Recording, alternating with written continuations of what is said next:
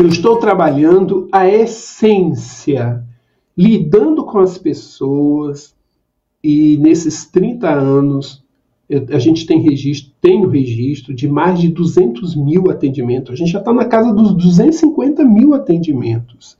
Então, são mais de 250 mil atendimentos com certeza. E a gente lida, lidando com isso, com seu elemento simbólico e conversando com as pessoas, não só para dar remédios para elas, mas entendendo a história delas e o que cada câncer que elas estavam sofrendo dizia. E a partir desses estudos, isso tudo foi sendo compilado, isso tudo foi sendo registrado. É, eu tentei dar o maior, máximo possível de caráter de cientificidade, com a organização, com controle, com registro, tudo mais. Então, é, eu cheguei a essas essências que eu estou aqui apresentando para você. Eu repito, isso aqui não fecha o assunto. Tem muita coisa ainda em cada um desses cânceres que eu já falei para vocês. Mas se você entender a essência do câncer, todos os seus desdobramentos vão ficar mais claro para vocês. Ok? Então vamos lá. Câncer na laringe. Câncer na laringe. Qual é a sua grande essência? O espaço de fala me foi negado. Olha só, lembra isso. O câncer na tireoide, ele está indicando que aquele elemento interno, o que me constitui internamente, não não foi possível de expressar-se no mundo externo. Aquilo que eu estava aqui, não é eu falar, eu viver, eu não vivi. Quanto mais você vive seus conteúdos internos, menos possibilidade de câncer de é, tireoide. Quanto menos você externamente é o que você efetivamente é internamente, mais você tem chance disso. E o grande problema, o grande problema para a maioria absoluta das pessoas, quando elas não manifestam os seus conteúdos internos, não é porque elas são reprimidas, porque elas são ameaçadas. O maior problema, pasmem, é porque elas não sabem quais são os seus conteúdos internos. Como é que eu vou manifestar uma coisa que eu não conheço? É isso, é triste falar isso, mas esse é o maior dilema, levar a pessoa a saber quais são os seus conteúdos internos, tá? Muito bem, câncer na laringe.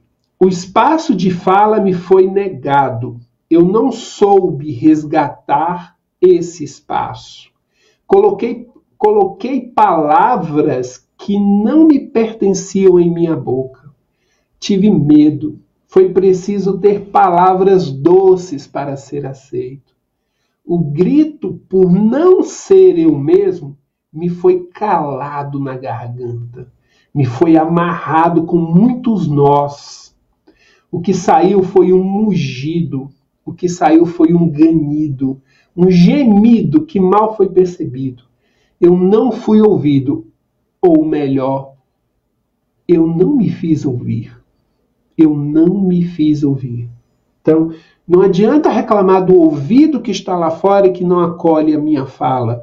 O grande desafio é não só ter fala, o tom, o horário, a força, mas também o conteúdo. Não adianta ter fala e não ter o que levar nessa fala. E aí o câncer da laringe explode. É, câncer na próstata. É, a minha criação foi deturpada ou voltou-se contra mim. Meus frutos não vingaram ou não fizeram da forma como eu estabeleci que seriam. Eu mesmo, como fruto, sou um fracasso. Falhei de forma avassaladora me fiz decepção.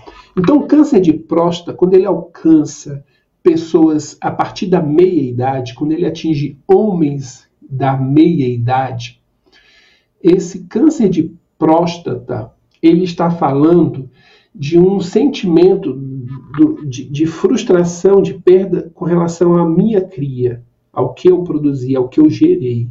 Esses filhos se tornaram ingratos, esses filhos se tornaram rebeldes. Esses filhos não seguiram o caminho que eu determinei, e aí o câncer vai se manifestar na próstata. Quando o câncer de próstata se manifesta abaixo do, da meia-idade, abaixo dos 40 anos, é o contrário. A minha decepção é com meu pai. Na verdade, é eu me decepcionando por não ter sido o que o meu pai, meu pai queria que eu fosse. Eu não alcancei os sonhos do meu pai. Então, você vai encontrar, por exemplo, pessoas que vão fazer um curso, uma faculdade, ele louco para fazer arquitetura, louco para fazer engenharia, louco para fazer é, contabilidade, louco para fazer matemática, ele foi fazer direito.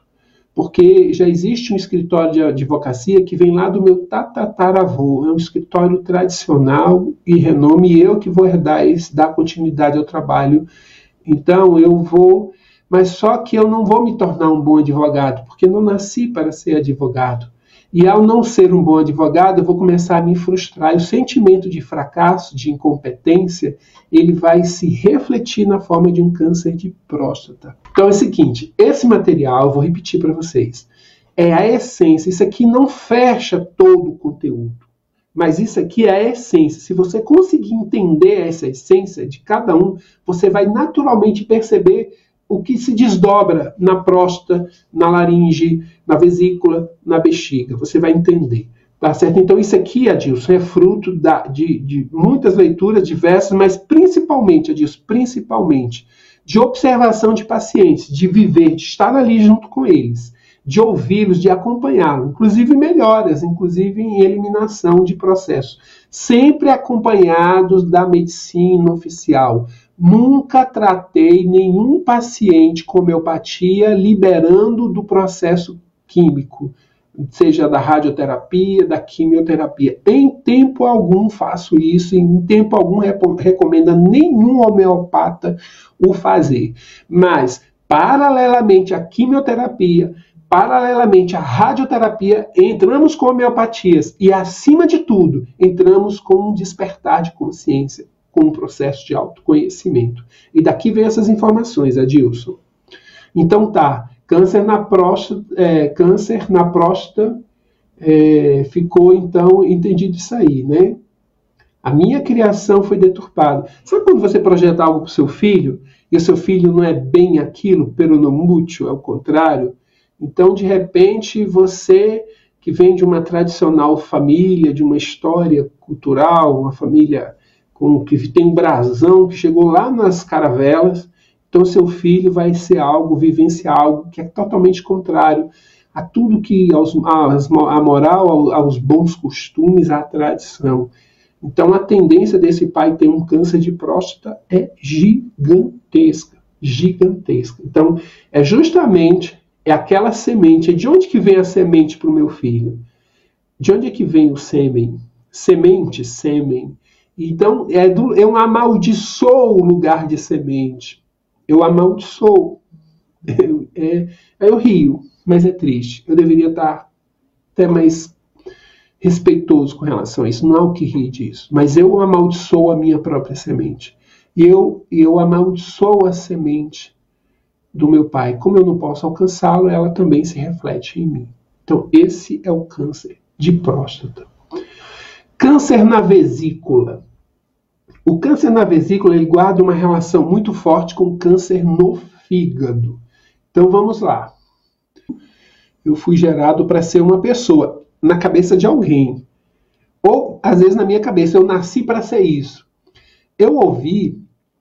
É, é, oh, que bom sorriso, que bom sorriso. Eu ouvi uma fala de uma mãe, já repeti isso aqui várias vezes, eu sou muito repetitivo, mas eu acho que eu tenho duas razões para ser repetitivo.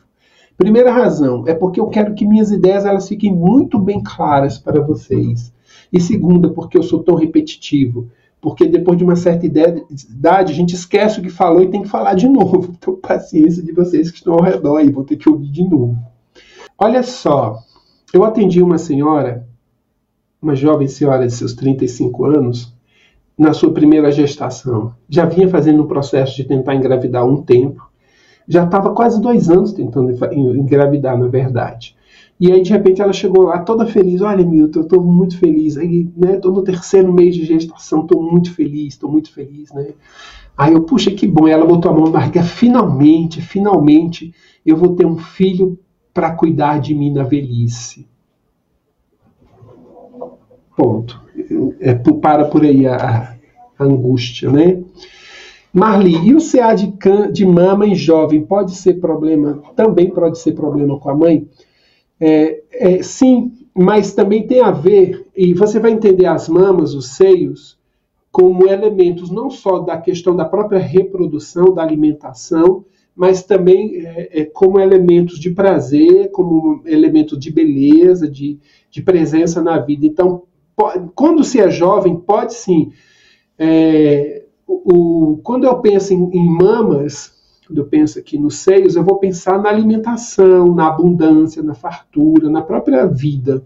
Então, se eu não fui amamentado, se eu não recebo da minha mãe, se eu não recebo da minha mãe o que eu precisava, há uma tendência de eu me voltar com isso e de eu rep reproduzir isso. Eu não querer amamentar, eu não querer, então, se eu não quero gerar, eu não quero ter filho, e aí eu posso ter problemas na mama. Eu já estou dando um, um, comando. Eu não quero que a, os meus, as, as, minhas mamas sirvam alimento. Eu não quero, eu não quero. Então o que, que acontece? Minhas mamas vão ter problema. Vão ter problemas. O câncer de útero é o equivalente ao câncer de próstata? De certa forma, sim, Jaqueline. De certa forma, sim. Você pode ter aqui um certo grau de decepção. É, eu já falei dele, já, não, não, já tá, tá, tá não, vou falar daqui a pouco sobre câncer de útero, daqui a pouquinho. Então, só um minutinho só que você vai fazer a comparação aí dos dois, tá bom, Jaque? Só um minutinho. Câncer nos rins, câncer na bexiga, na laringe, na próstata.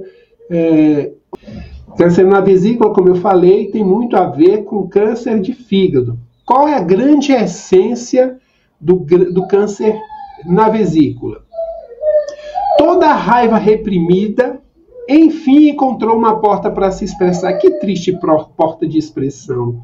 Fui instruído a apresentar apenas a serenidade e o autocontrole. Sabe aquela criatura zen que está sempre sorrindo, que nunca disse um palavrão, que nunca tratou mal ninguém, que nunca deu uma patada, sabe? Que tropeça na pedra e, e ajoelha para abençoar a pedra. Bendita seja a pedra que me faz caminhar abençoada seja você na minha existência. Aquela pessoa que nunca mandou ninguém a, a merda ou coisa parecida, ela construiu ali toda uma serenidade. Ela não podia contrariar os que cercavam ela, a sua família, as instituições, o professor, o padre, o pastor, o pai de santo, quem quer que fosse.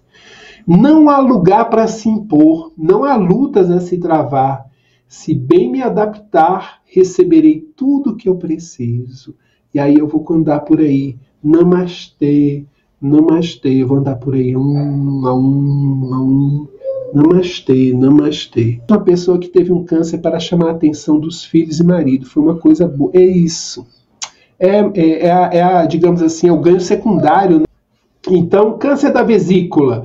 Então, por favor, não sejam tão cândidos, não sejam. Como é que é a, a fala que está rolando aí? Não sejam. É, como é que é? Você é um, um lírio no campo, como é que é? Que nasceu sem ser semeado? Como é que é que fala, né? Um lírio no campo, é isso mesmo que fala.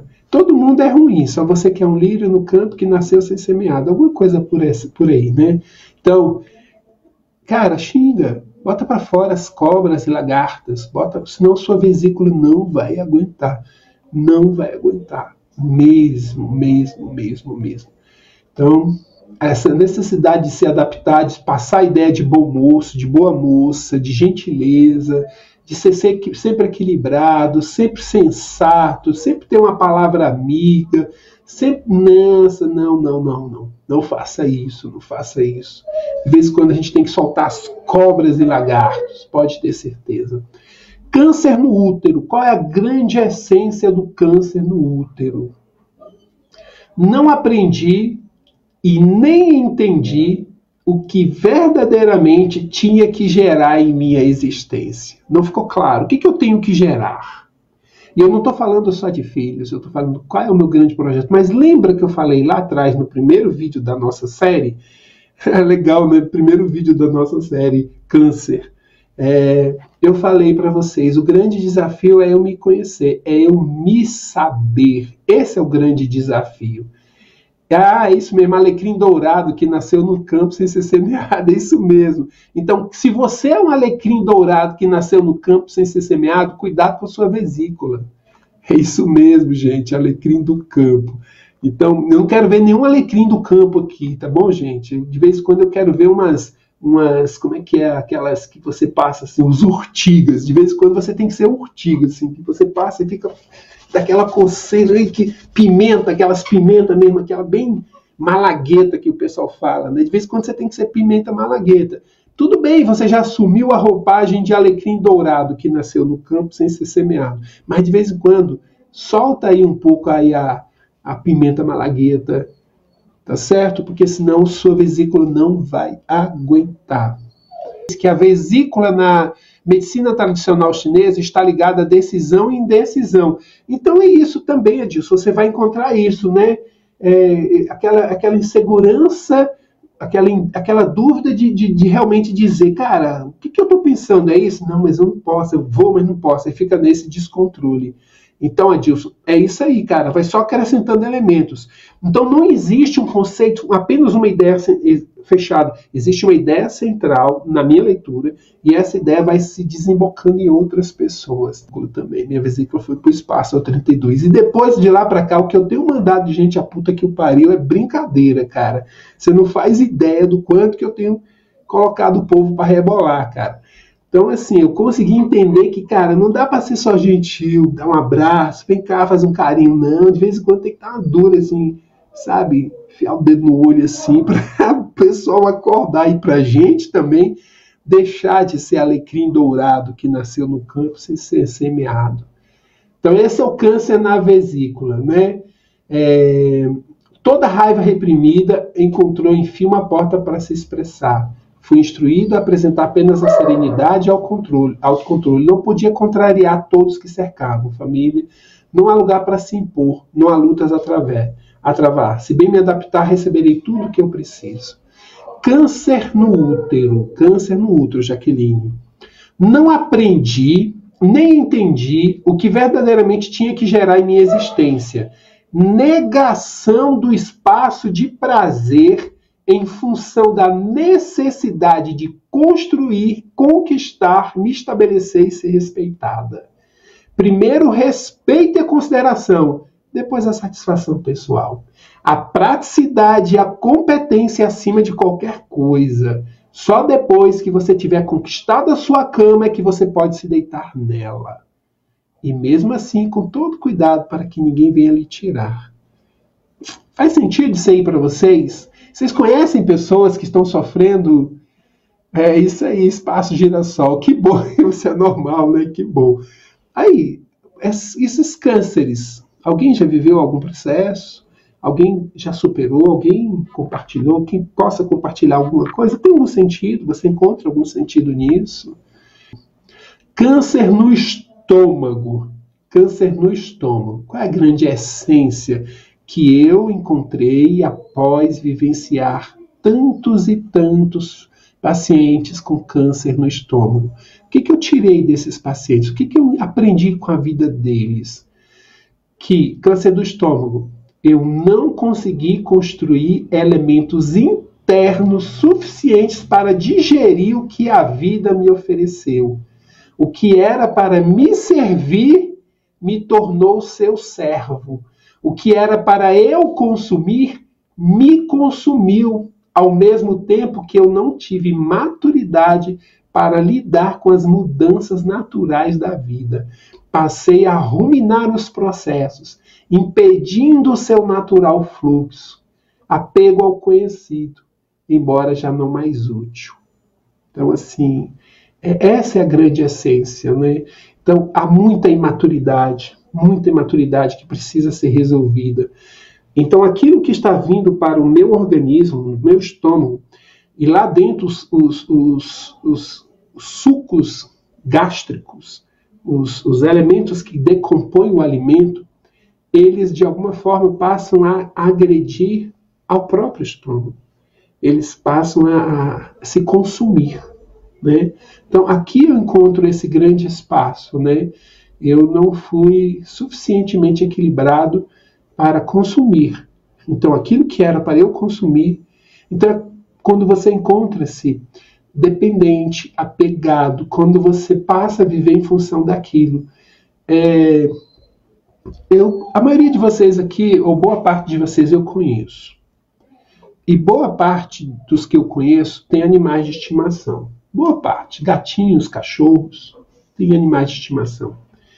E às vezes me preocupa quando, por exemplo, alguém diz assim: ah, não, eu não vou fazer uma viagem, eu não vou passear, eu não vou me distrair porque eu tenho que cuidar dos meus animais.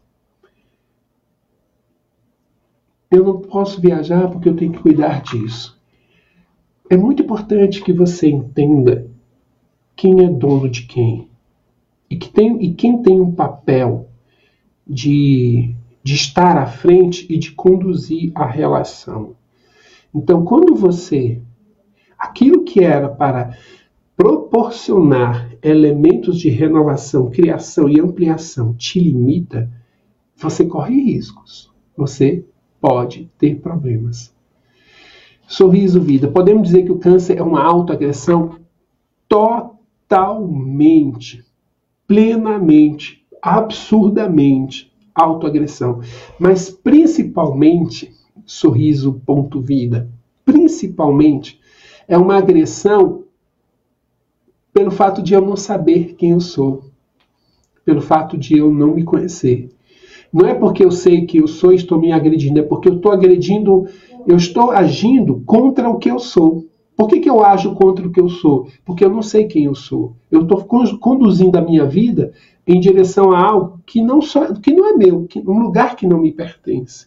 Entende? E aí eu sofro, eu sofro muito, muito mesmo. Certo? Então é por isso. Câncer no fígado, muito relacionado lá à vesícula. Câncer no fígado, a essência desse processo. É intensa dificuldade de filtrar, separar e liberar das tensões vividas os elementos de crescimento e renovação. É, meus queridos, meus, minhas queridas, o que, o que está diante de você, positivo ou negativo, não está ao acaso. Não é assim uma situação fortuita. Tudo que a vida traz, tudo que a vida oferece, por mais desastroso, por mais doloroso, por mais difícil, tem algo que precisa ser absorvido de forma positiva, de forma prazerosa até. Eu tenho que ter alegria. Puxa, que, puxa vida. Sabe quando você passa por uma grande dor, uma grande prova e você, caramba, eu entendi. Puxa, que legal, olha só, mudei nisso, caramba, minha vida vai. Aí vai aquela alegria, aquela satisfação. Então você soube filtrar. O que é filtrar? Filtrar é impedir que determinadas impurezas, no caso aqui, passem. Ou aquelas coisas mais grossas passem. Passem as coisas mais finas, as coisas mais refinadas da vida. Então, quando alguma pancada chega, você conseguir tirar dela algo suave, algo doce, por mais que seja doloroso, por mais que seja complicado. Se você não consegue fazer isso, fígado. Percepção de permanente estado de guerra e enfrentamento. Você tem que estar sempre alerta, sempre vigilante, sempre sabe? Você não relaxa, você não descontrai, você não dorme, você não passeia, porque você tem compromisso, porque você tem regras, você tem necessidades. E quando a pessoa entra em metástase em vários órgãos, é isso mesmo, mano. Há uma autodestruição total. Então, quando o câncer chega num órgão, ele dá o primeiro grito. Se você conseguir entender, você consegue reverter o processo. Eu já vi pessoas reverterem processos muito intensos de câncer.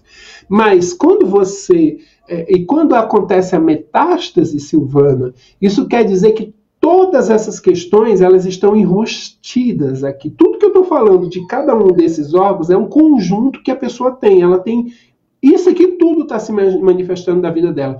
Qual é o que vai manifestar primeiro? Qual é o câncer? Primeiro no útero, porque aquela é a questão principal. Aí depois chega no ovário, aí depois chega na mama, chega no pulmão, chega no pescoço, chega, aí vai chegando, vai chegando, vai chegando. Por quê?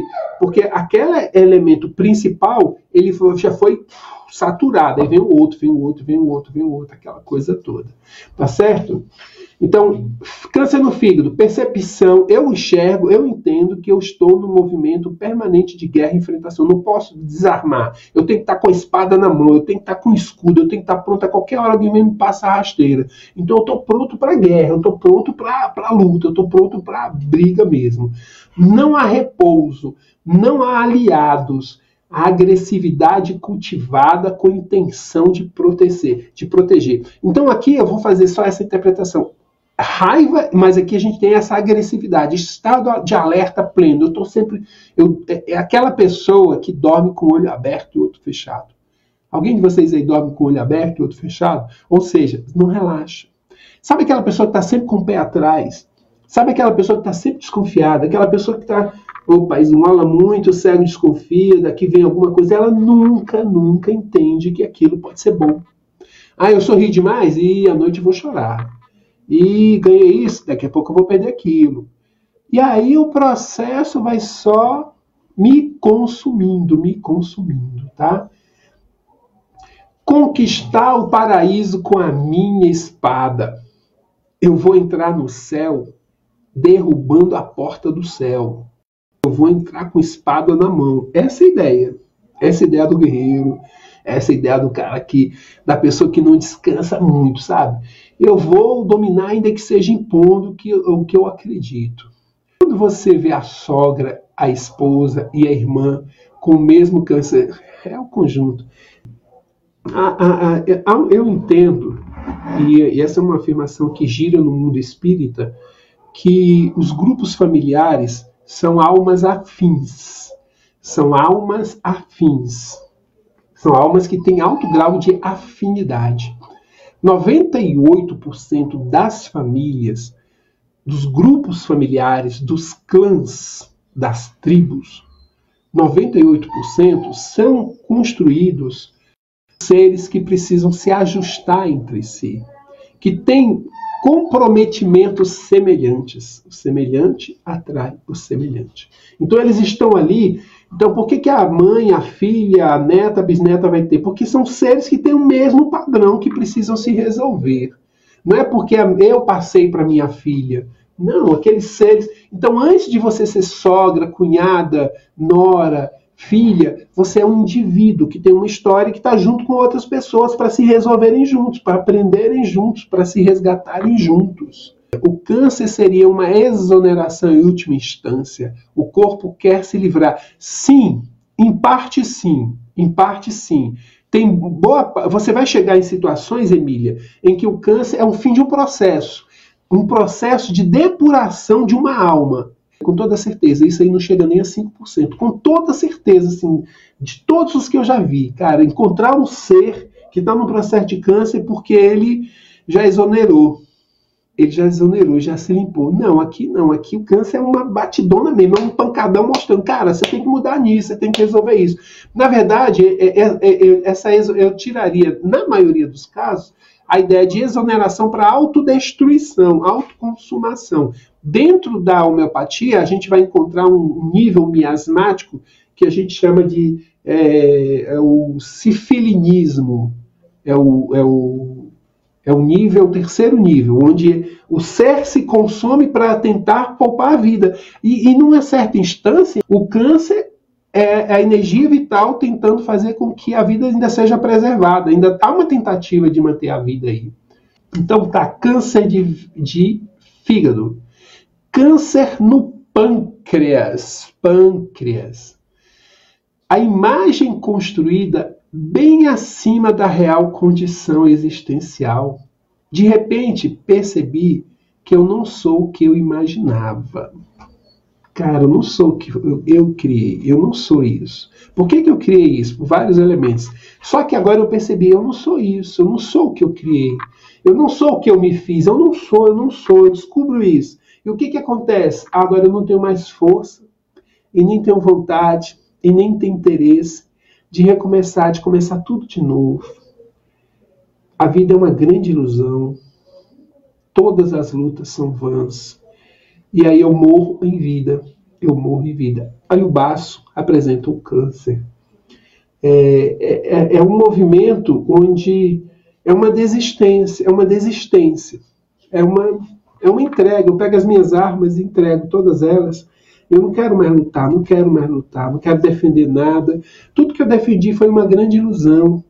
Tudo que eu defendi foi uma grande mentira. E agora eu me toquei para isso. E agora não cabe mais, eu não tenho mais lugar para ser. E aí o que, que eu paro? Eu paro, fico. E esse sentimento é que vai provocar o câncer no pâncreas. Câncer no pulmão. Descompasso entre o que entra e o que sai. Desequilíbrio na balança dos relacionamentos. Sentimento de frustração por não ter reconhecido tudo o que foi feito, tudo que realizou, tudo que entregou. Sentimento de trocar tesouros por bugigangas entreguei tesouros e recebi bugigangas. Ganhei espelhinhos. Ganhei espelhinhos. Entreguei joias preciosas e recebi espelhinhos. Esse é o sentimento de quem tem está com câncer de pulmão. Caramba, tudo que eu fiz, olha só, me entrega para isso, para isso. Aquela decepção, aquela tristeza, aquele sentimento assim de de caramba, fui passado para trás. E agora? E agora? Aí vem o câncer de pulmão, tá certo? Sentimento de trocar, já falei. Tristeza e decepção. Eu quero me fechar. Eu quero me fechar. Pulmão não quer mais abrir-se mais, quer só me fechar. Nada mais entra. Nada mais sai. Nada, nada, nenhum sentimento. Nada mais, nada mais sai. É mais ou menos isso, Nádia. Dei pérolas aos porcos. Mas o problema também, Nádia, é que às vezes eu acho que estava dando pérolas, mas eu estava dando lavagem. E às vezes aquilo que eu considerava como os porcos, na verdade eram, eram tinham valor. Então muitas vezes eu construo essa ilusão, Nádia, de que eu estou dando algo muito importante e aquilo não foi valorizado. A grande pergunta primeiro, será que aquilo realmente é importante? E se é importante, a importância está em si ou no ato de quem está recebendo. E um grande desafio que eu preciso construir na minha história é fundamentar os meus sentimentos nos meus sentimentos, não no retorno do, dos meus sentimentos. Vai chegar o dia em que eu vou aprender efetivamente a amar e o meu amor vai se alimentar de si próprio. O meu amor não vai alimentar-se do resultado do meu amor. Então eu vou ficar feliz porque eu, eu dou algo para você. O que, que você vai fazer com esse algo? Eu vou equiparar o que eu estou dando para você com o que você está me dando. Eu vou pesar, ó, te dei 3,2 kg de atenção. Você está me dando 1,4 kg de atenção. Opa, vamos lá, vamos dar isso aqui. Não funciona assim.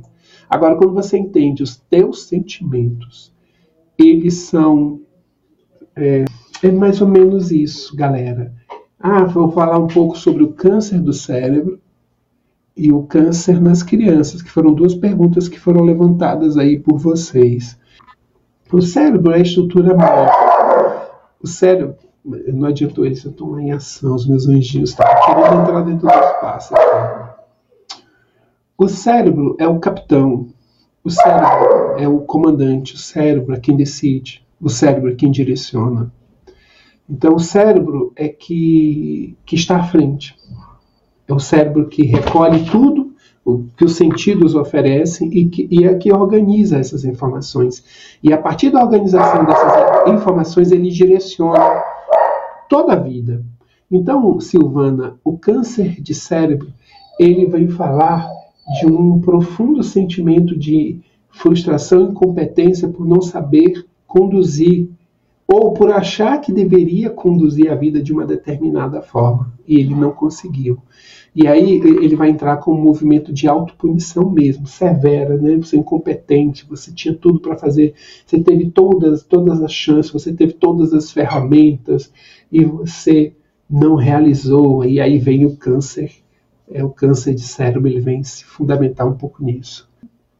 Pode, ter, pode ser isso. É um desequilíbrio nessa relação. Então, assim, aí a pessoa se cobra, nossa, me deu tanto, me deu. É... Desculpem.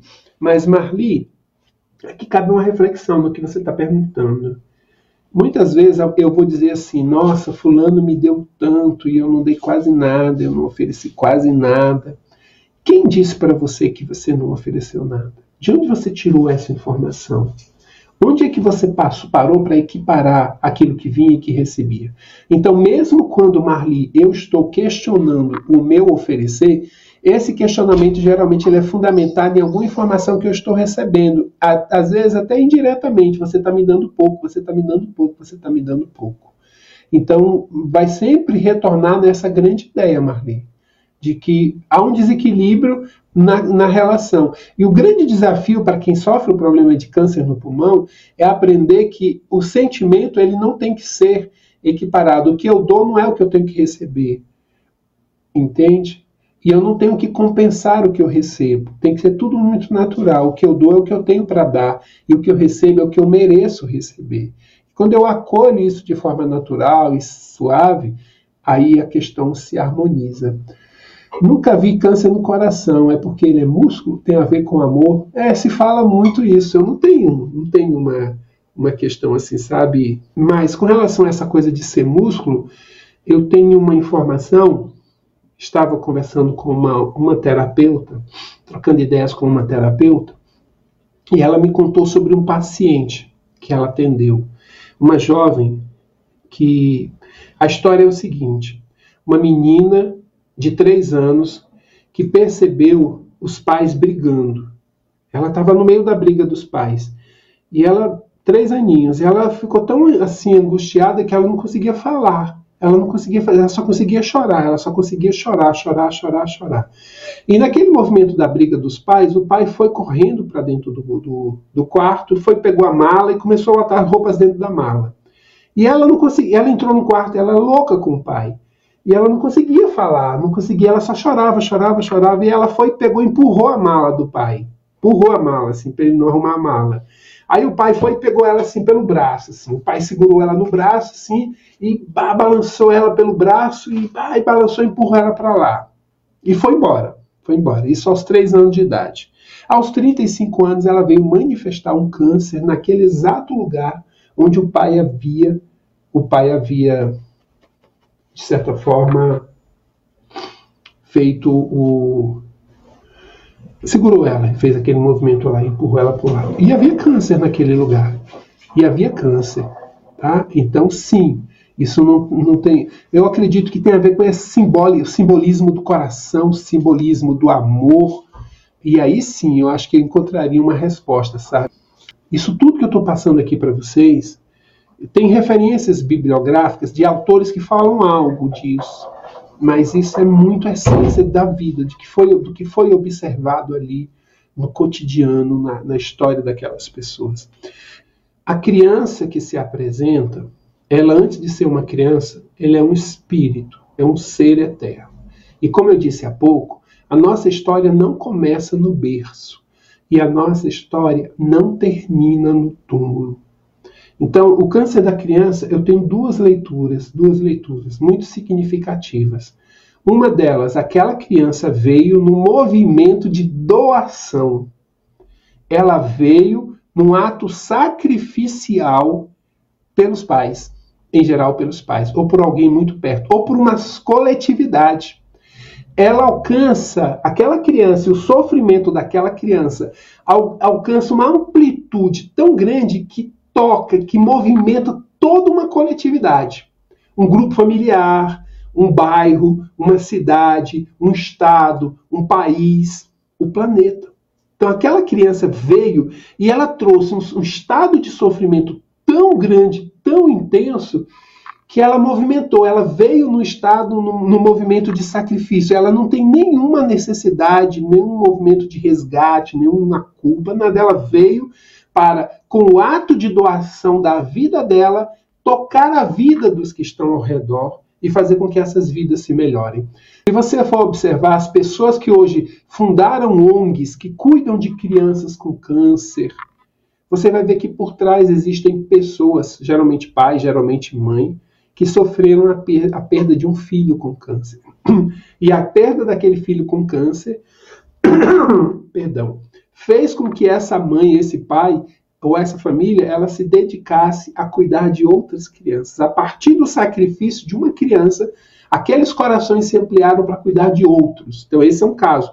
Não é muito raro, acontece bastante que seja para ajudar a minha mãe a se tornar um ser humano melhor, o meu pai a ser um, meu avô, meu tio a ser um ser humano melhor. Eu tenho um compromisso de amor, eu quero fazer isso, eu vou fazer esse sacrifício. Aí uma criança vem com câncer e passa por todo o processo de sofrimento. Um outro, outra instância é que, como eu falei, a vida não começa no berço e nem termina no túmulo. Por isso é que eu digo também a todos que têm parentes, todos que têm familiares, que estão em sofrimento, não interrompam a eutanásia. E eu grito aos quatro cantos onde eu puder. A eutanásia deve ser evitada ao máximo. Por mais que se argumente, está sofrendo, está sofrendo, a eutanásia, o ser, ele precisa resgatar todas as suas questões. Às vezes, um mês que ele vai antes, três meses que ele vai antes, duas semanas que ele vai antes, três dias que ele vai antes, duas horas que ele vai antes, ele precisa retornar e viver aquelas duas horas, aqueles três dias, aquelas duas semanas, aqueles três meses. Para depurar, exonerar alguma carga deletéria que aquela alma já equilibrada alcançou. Agora eu só tenho que eliminar esses resquícios. Aí eu preciso dessa manifestação com câncer. Esse é outro caso, tá certo? Então é mais ou menos isso que a gente vai acontecer. Terminamos nosso segundo encontro. Muito obrigado. Estou muito feliz pela participação de vocês. Deixem seus comentários aí, por favor. É muito legal para a gente, é muito importante. Repliquem isso lá nos seus, nas suas redes sociais. É, vocês acreditam que isso que a gente está fazendo aqui tem algum sentido? Vale a pena? É legal? Então espalha por aí, joga isso para ir para o mundo, joga para as pessoas saberem. A gente, o nosso grande objetivo é realmente levar essa informação ao máximo possível de pessoas para que a gente possa transformar o máximo possível de vidas. Então a gente conta com carinho, a colaboração de vocês. Registrem, marquem a gente aí nas suas páginas, divulguem, enfim, a gente conta com vocês, tá certo? Gente, tudo de bom. A gente fica por aqui, tá certo? Estou encerrando agora. Tchau.